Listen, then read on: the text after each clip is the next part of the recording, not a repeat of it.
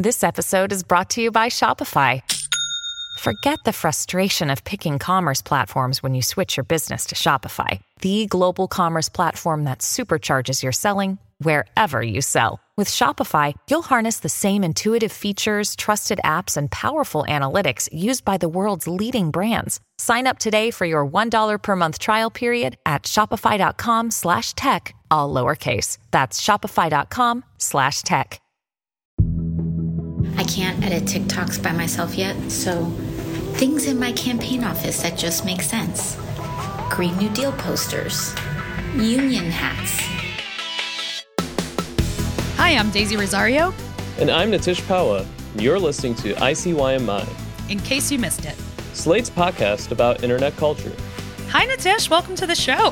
Thanks, Daisy. Thanks for having me. Oh, I'm so happy that you're here. As you can already tell, Rachel is out today. Feel better, Rachel. She's sick, guys. Don't worry, though. It's not COVID. But not to worry in general, because we have got a great show in store. One of our incredible Slate colleagues is here. Nitish is here. Nitish is an associate writer for business and tech, so he has a very different job here than I do.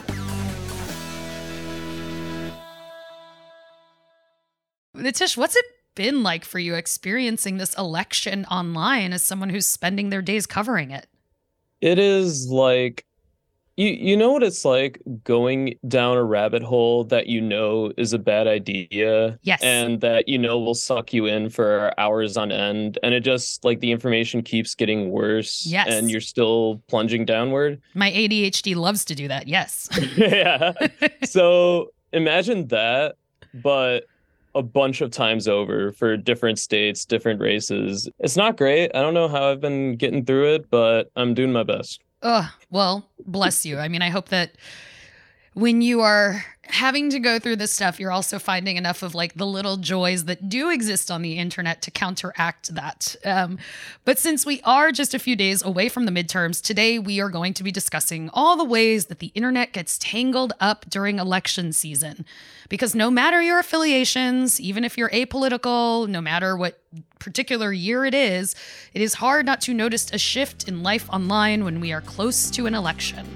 We're going to get into candidates and misinformation on TikTok, Elon Musk's Twitter takeover, and the far-right social networks that we don't really want to have to touch. We'll be getting into all of that after this short break.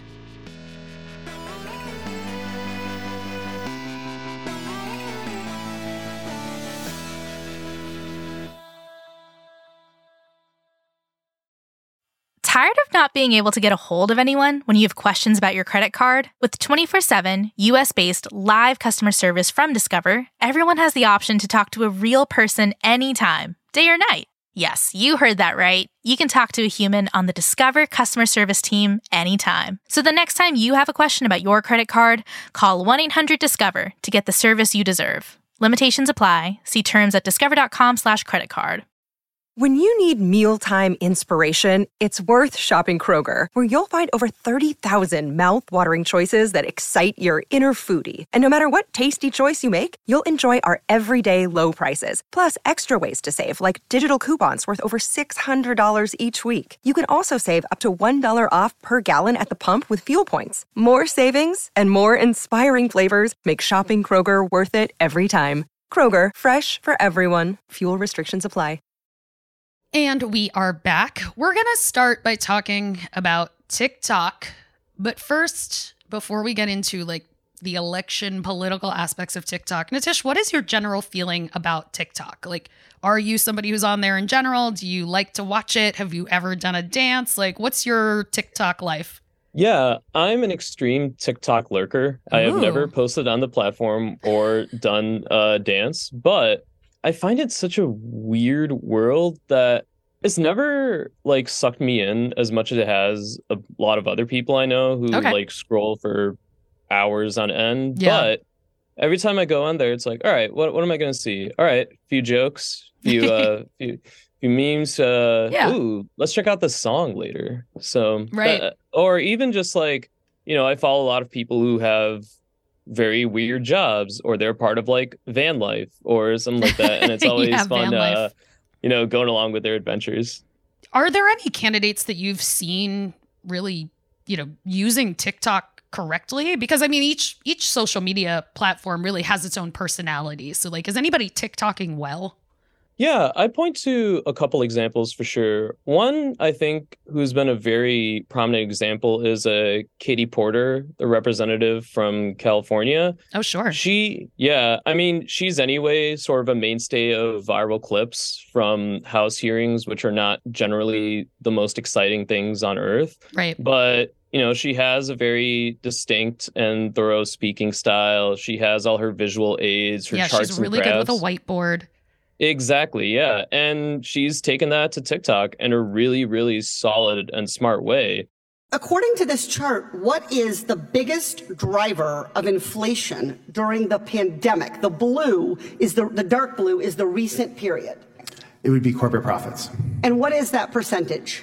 It is 54%. And that number does stay that level of high. I think you have a very instructive example in Pennsylvania, too, on both sides with John Fetterman and Dr. Oz on the platform. You know, I do feel like if people have largely been trying to ignore this stuff in general, like they have still probably heard about the Fetterman Dr. Oz situation in Pennsylvania. I feel like that, the social media fight of that is one of the big stories of these midterms.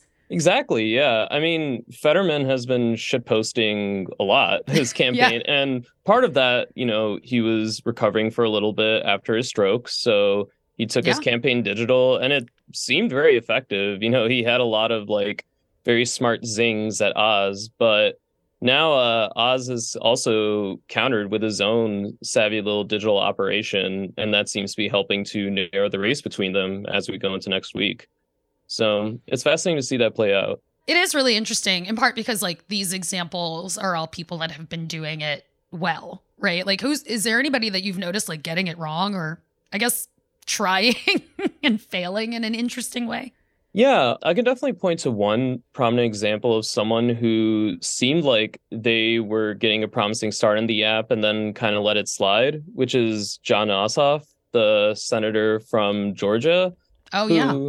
You know, already just because he's young and in a Senate full of very, very old people, he already kind of had like that youthful sheen to him. And he got on TikTok very early on. And I noticed that he was getting a pretty big reception on the platform just in terms of, you know, talking about the issues, promoting his party and himself and what he's doing for Georgia. But he hasn't really posted very much since last year. Yeah. And maybe part of that is he's not up for re-election yet, like his Senate colleague, Raphael Warnock. But I don't know. I think it's a missed opportunity. Like, I think you should probably still be using one of the most important social networks in the world to get out your message and make yourself a public figure as much as possible, especially as our politics continue to get very, very strange.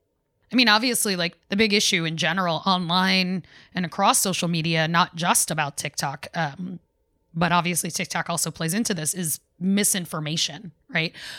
So a few weeks ago, NYU, along with the nonprofit Global Witness, published a study where they attempted to submit ads on TikTok with election misinformation, and 90% of the ads were approved. I mean, like, we didn't do this study, but I mean, do you think it really is that bad on TikTok?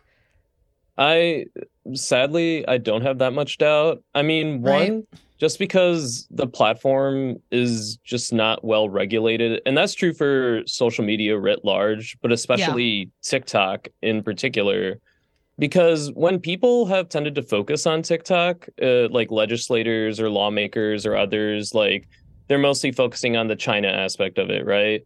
They're like, oh, Chinese intelligence, you know, coming to swarm inside your kids' minds? And I mean, there are definitely legitimate concerns about whether the Communist Party is, you know, gathering data. But I mean, there are lots of other concerns to be had with TikTok, right? I mean, it's still a place where a lot of what's, I think, known as like the mainstream or the establishment, media or politics is just not on right now, right? Yeah. Like, yeah. You know, the Washington Post famously has like a very snazzy TikTok account, but you can't say that about most major outlets. And I think speaking of the Washington Post, I think they recently noted that only 34% of Democratic politicians and candidates plus 12% of Republican candidates are even on the app at all. Right. So, you know, it's still a very low number compared with, you know, whom we might traditionally think of as our information sources. And I mean, I think you could just point to the Johnny Depp Amber Heard trial for an example of just how dark it can really get on there and what happens when there isn't even a slight system of checking for other people. Plus harassment campaigns, right? Like early on in COVID, there were nurses talking about what to do. And then you'd have all these anti-lockdown protesters trying to hound them off. So It can get very ugly on there for sure. And I think that just mandates all the more need for oversight and also participation. Yeah. I mean, I think that in general, I also believe it can be that bad, but TikTok for me also seems to be the harder one to see some of that, or rather the one where I run into some of those things the least, right? Like I feel like TikTok more than some of the other apps and social media stuff, like no two TikTok feeds are alike, right? And that's true for all of these things because we choose what to follow. But, you know, it's like we also know that Instagram and Facebook have been kind of purposely showing us a lot of things that you don't want to see for a while, right? So TikTok, at least for me, like feels like it's the one that's most based on the combination of the things I've genuinely expressed interest in and some super smart algorithm that notices when I swipe a half a second later than I did previously. Like, you know, it definitely feels more tied to those things for me. And so with between the disinformation and the like trying to reach voters, it just feels like you have no real sense of what people are actually seeing or what's reaching them. Yeah, no, that's a really, really good point. I mean, that app is also meant to just keep you scrolling, right? It's always meant to keep you discovering. It's also meant to keep you going all the time. It's meant to put these other people in your feed who you may have never heard of. And, you know, that can be a good thing for discovery. It can also be a really horrible thing. It is very eclectic, I think, in how people perceive it and how people use it and what their feeds look like. And I think that's, frankly, all the more reason to be concerned about the potential misinformation. I mean, we've seen what's happened on YouTube with the algorithm just constantly surfacing extremely right-wing content, even if you're just like watching recap of a presidential debate, right? Yeah. And I think you can definitely see that very much on TikTok as well. Like you know, when I've been following certain politicians, then all of a sudden I might get a video from Ben Shapiro, which is maybe not exactly what I was looking for. So. Yeah, I mean, I am not usually looking for Ben Shapiro either. But speaking of that, does remind me we need to talk about the MAGA contingent, for lack of a better way to put it. And they are definitely growing emboldened online, as it were. I mean, so what are you seeing there as you're covering these issues? It's concerning. There's always been, you know, a MAGA contingent of TikTok from, you know, the moment the app started really picking up steam here. Yeah, and totally. It's hard when, frankly, I mean, you know, there are obviously problems on both sides of the political divide with regard to, you know, inappropriate videos or misleading information. But I mean, you can definitely pinpoint the MAGA contingent as like the one that's single-handedly devoted to propping up all this just false information about the 2020 election, about these upcoming elections, and about just in general what the country is going through right now.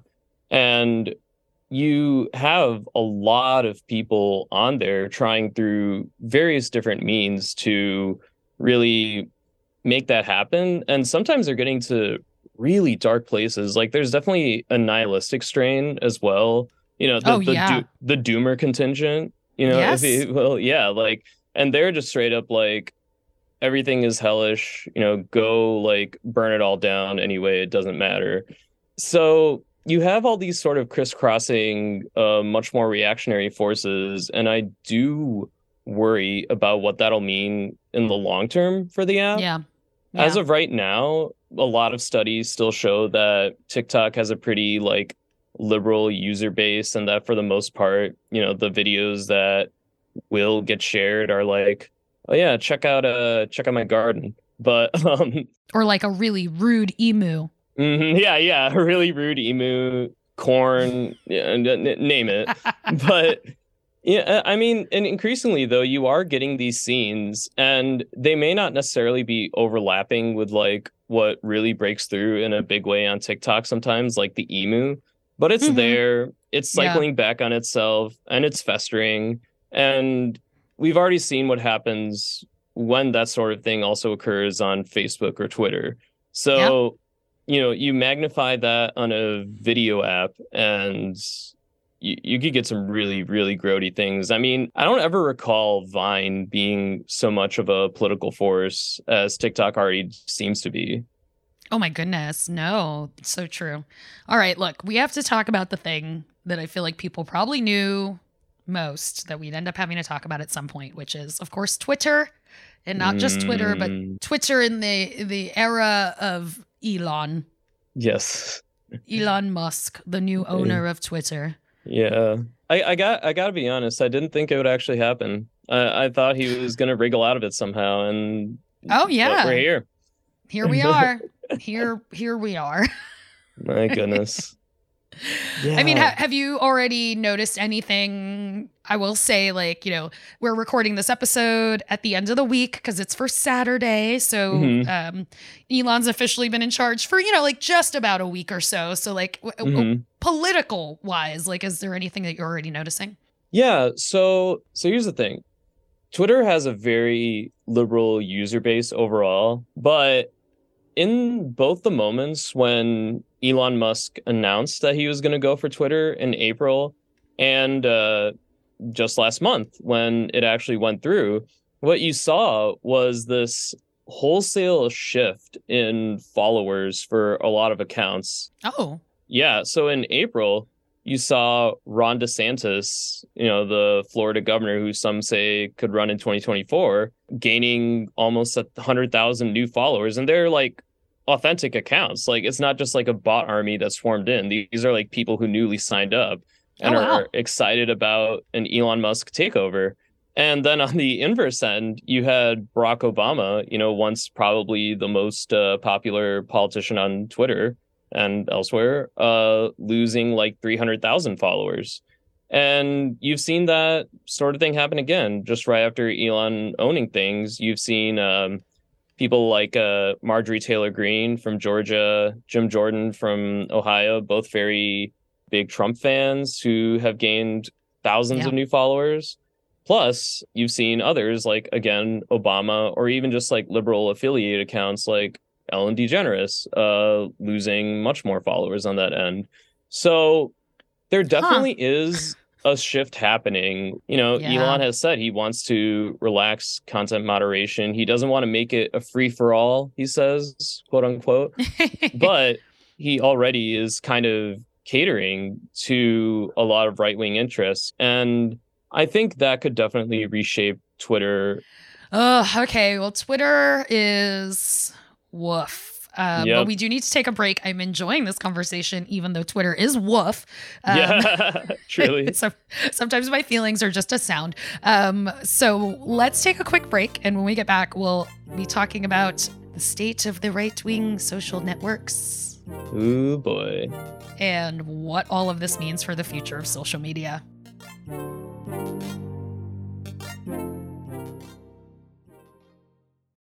For the ones who work hard to ensure their crew can always go the extra mile, and the ones who get in early so everyone can go home on time, there's Grainger, offering professional-grade supplies backed by product experts so you can quickly and easily find what you need.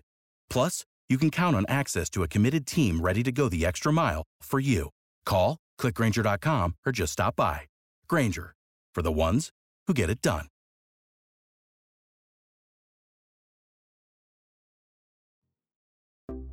Hello, new listeners. I hope you are enjoying today's show. If this is your first time listening, then welcome. You have not actually heard the real host's voice yet. I'm filling in because she is sick, but we are still thrilled to have you here. In case you missed it, our show comes out twice a week on Wednesdays and Saturdays, so make sure that you never miss an episode like this past Wednesdays on Andrew Tate and his new venture after being deplatformed online. You won't want to miss it.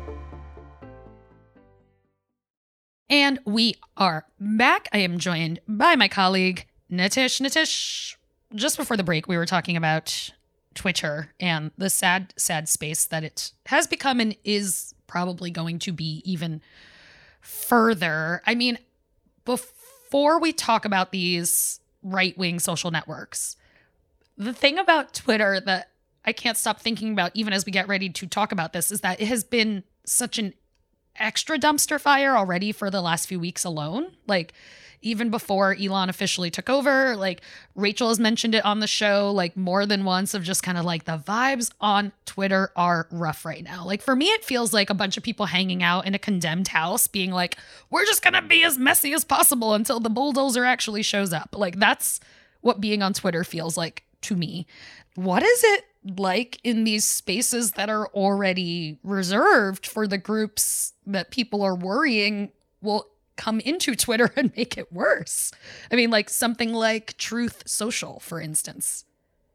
Yeah, so definitely since the ascent of Trump to political power, you've seen so many right-wingers create their own little social spaces. You've seen Gab, you've seen Getter, you've seen certain Discord servers. You now have a Trump Zone app, Truth Social, which he made after being kicked off Twitter.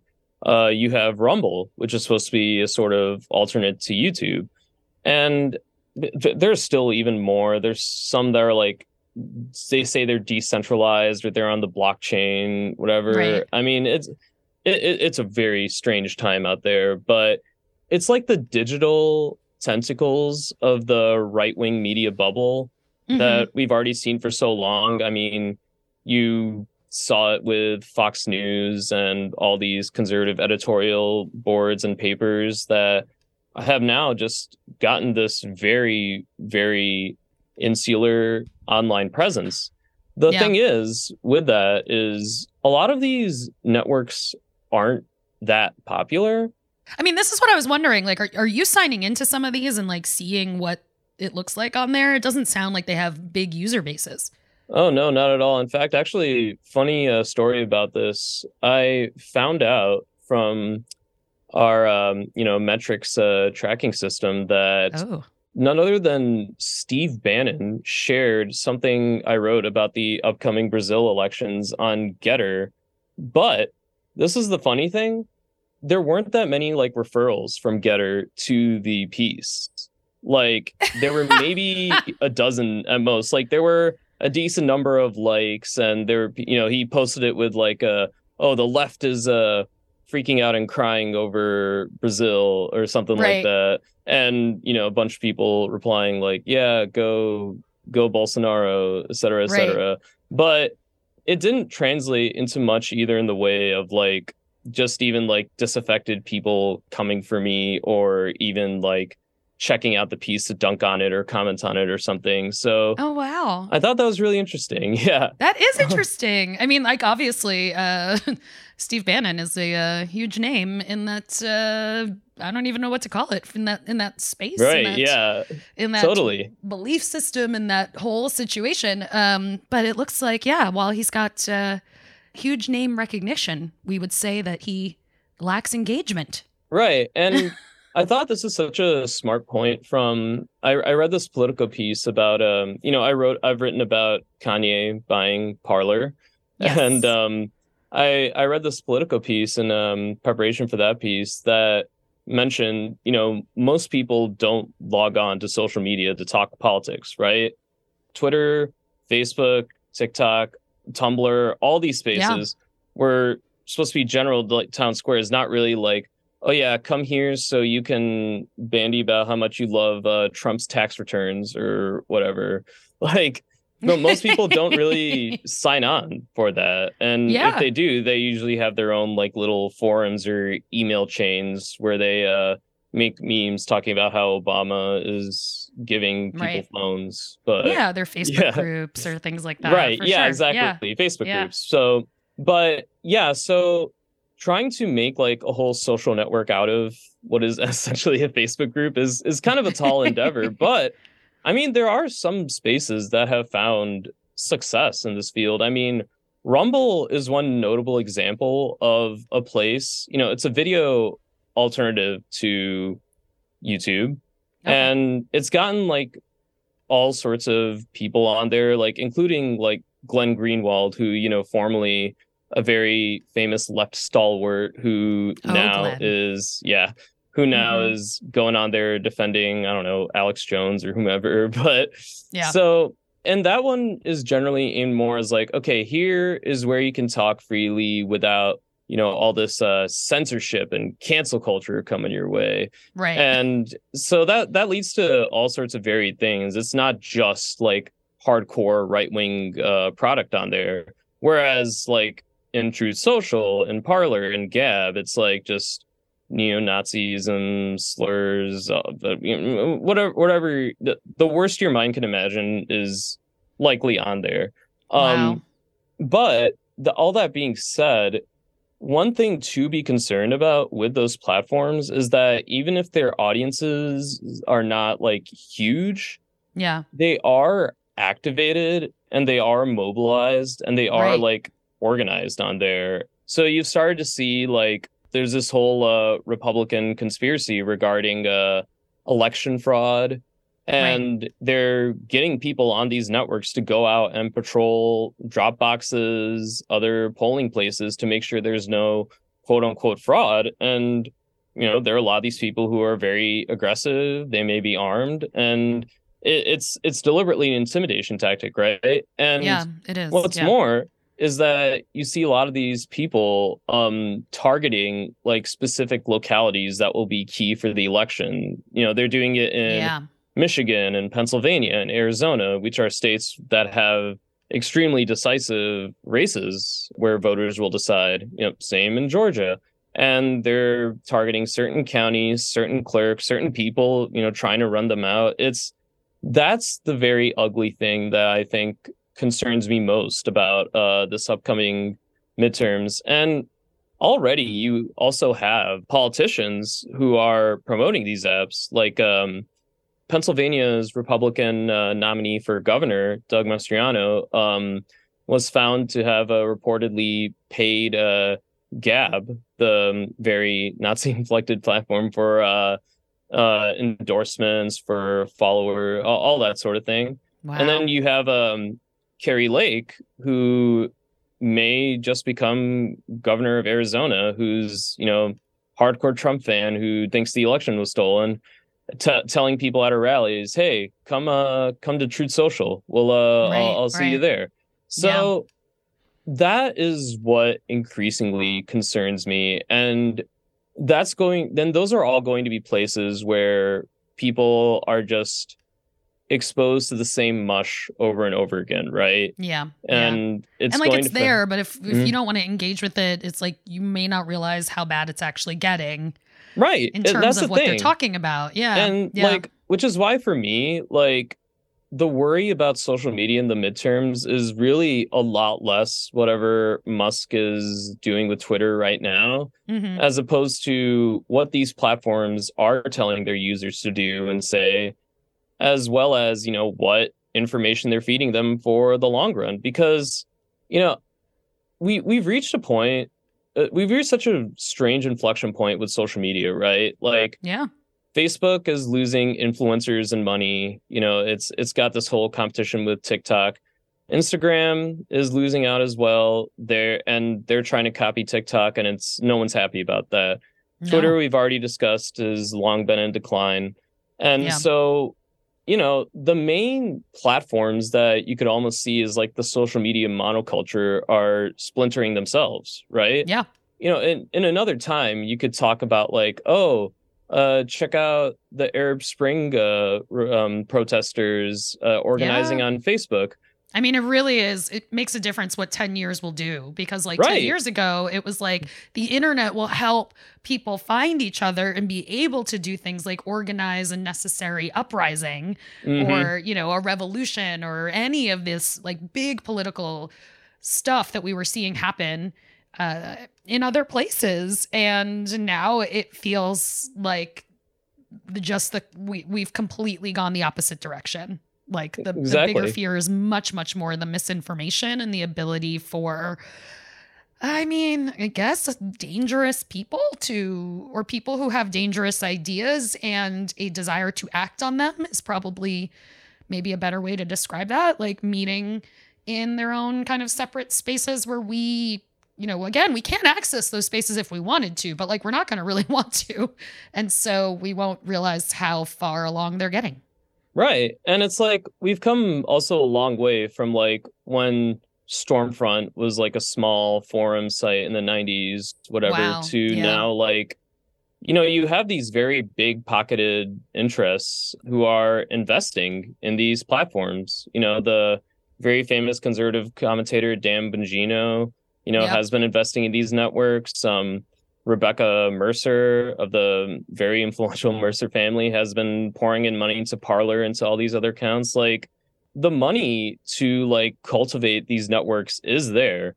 And that's what I think people really need to be watching out for. Like increasingly, you know, the old axiom goes, Twitter is not real life, right? But a lot of these other places also are not real life, but they do have very real world consequences. And that's what I'm really watching out for coming up. Yeah, absolutely. I mean, is there any way that we can escape it? Like, do you have any? Do you have any hope, Nitish? Give us some hope. It's almost the end. Some hope. It is. Yeah, that was a very depressing note. Maybe I will say this. I do think that when it comes to Twitter, there has been enough of a community among different like interest groups of people with shared ideological underpinnings and such that I have a strong feeling someone's going to come along and try to make like an actual viable network for such communities. And whether it, you know, just moves to Substack or moves to some other like new, I don't know, decentralized platform someone comes up with, like, you know, there will be such spaces. It's going to take time, but where there's demand, you know, something will happen. And when it comes to some of these right-wing networks, like they're just not doing that well. Like there's a reason they wanted to sell off Parler to Kanye. And Truth Social, Trump's platform is also just bleeding money. The stock on it is very low. And I would truly not be shocked if like Trump sees that like the monetary worth of his favorite platform is going down. And now he sees that Elon Musk is in charge of Twitter. So maybe he'll want to go back there. Who knows? Right. Right. And that's one of the concerns a lot of people have is that Elon and company will allow 45 back onto the platform. Right. And I mean, the thing is, like, I think this has underscored the need to really regulate these platforms. Right. Like we need to actually like have certain public standards. We need to decide what we want like our conversational spaces to be. There's all sorts of stuff out there, but I think politicians are now finally getting to a place where they're increasingly skeptical of these platforms. And I think that's a good thing. And I really, really hope they actually finally take some action instead of just like calling Zuckerberg or Jack Dorsey up to testify. Oh my God. And then asking them questions that don't even make sense half the time because they don't understand the technology. Those were very uncomfortable hearings. I mean, again, most of these people are not on TikTok. They don't know. All right. Well, thank you so much, Nitish. Thanks, Daisy. I'm looking forward to taking a little break from this stuff. I think as soon as the midterms are done, I'm just going to go full Mariah and like commit to Christmas. Beautiful.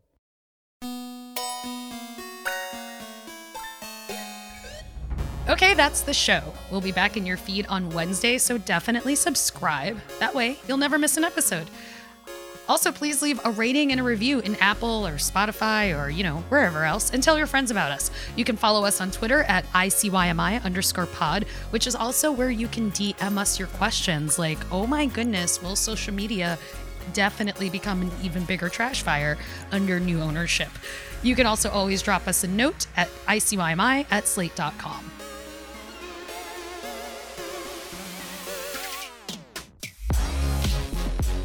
ICYMI is produced by Daniel Schrader and Rachel Hampton. Daisy Rosario is our senior supervising producer, and Alicia Montgomery is Slate's vice president of audio. See you online. Or not. Hi, this is Dahlia Lithwick, host of Slate's legal podcast, Amicus. If you're listening to this show, you might be interested in Amicus's live show that we're hosting in Washington, D.C., on Tuesday, May the 14th. My colleague, Mark Joseph Stern, and I will be talking to some amazing guests, including Sherilyn Ifill and a sitting state Supreme Court justice, all about how originalism, a relatively recently invented way of interpreting the Constitution, has taken over the Supreme Court and radically reshaped the law. It's been doctrinal rocket fuel for the conservative legal movement and facilitated the rolling back of abortion rights, the expansion of gun rights, and the obliteration of the separation of church and state. And as another wildly consequential Supreme Court term careers to its end, the court's originalists are on a tear. But there's something you can do about it, and we hope you'll join us in D.C. on May 14th to explore the possible pathways out of the current situation. Go to slate.com/amicuslive for tickets.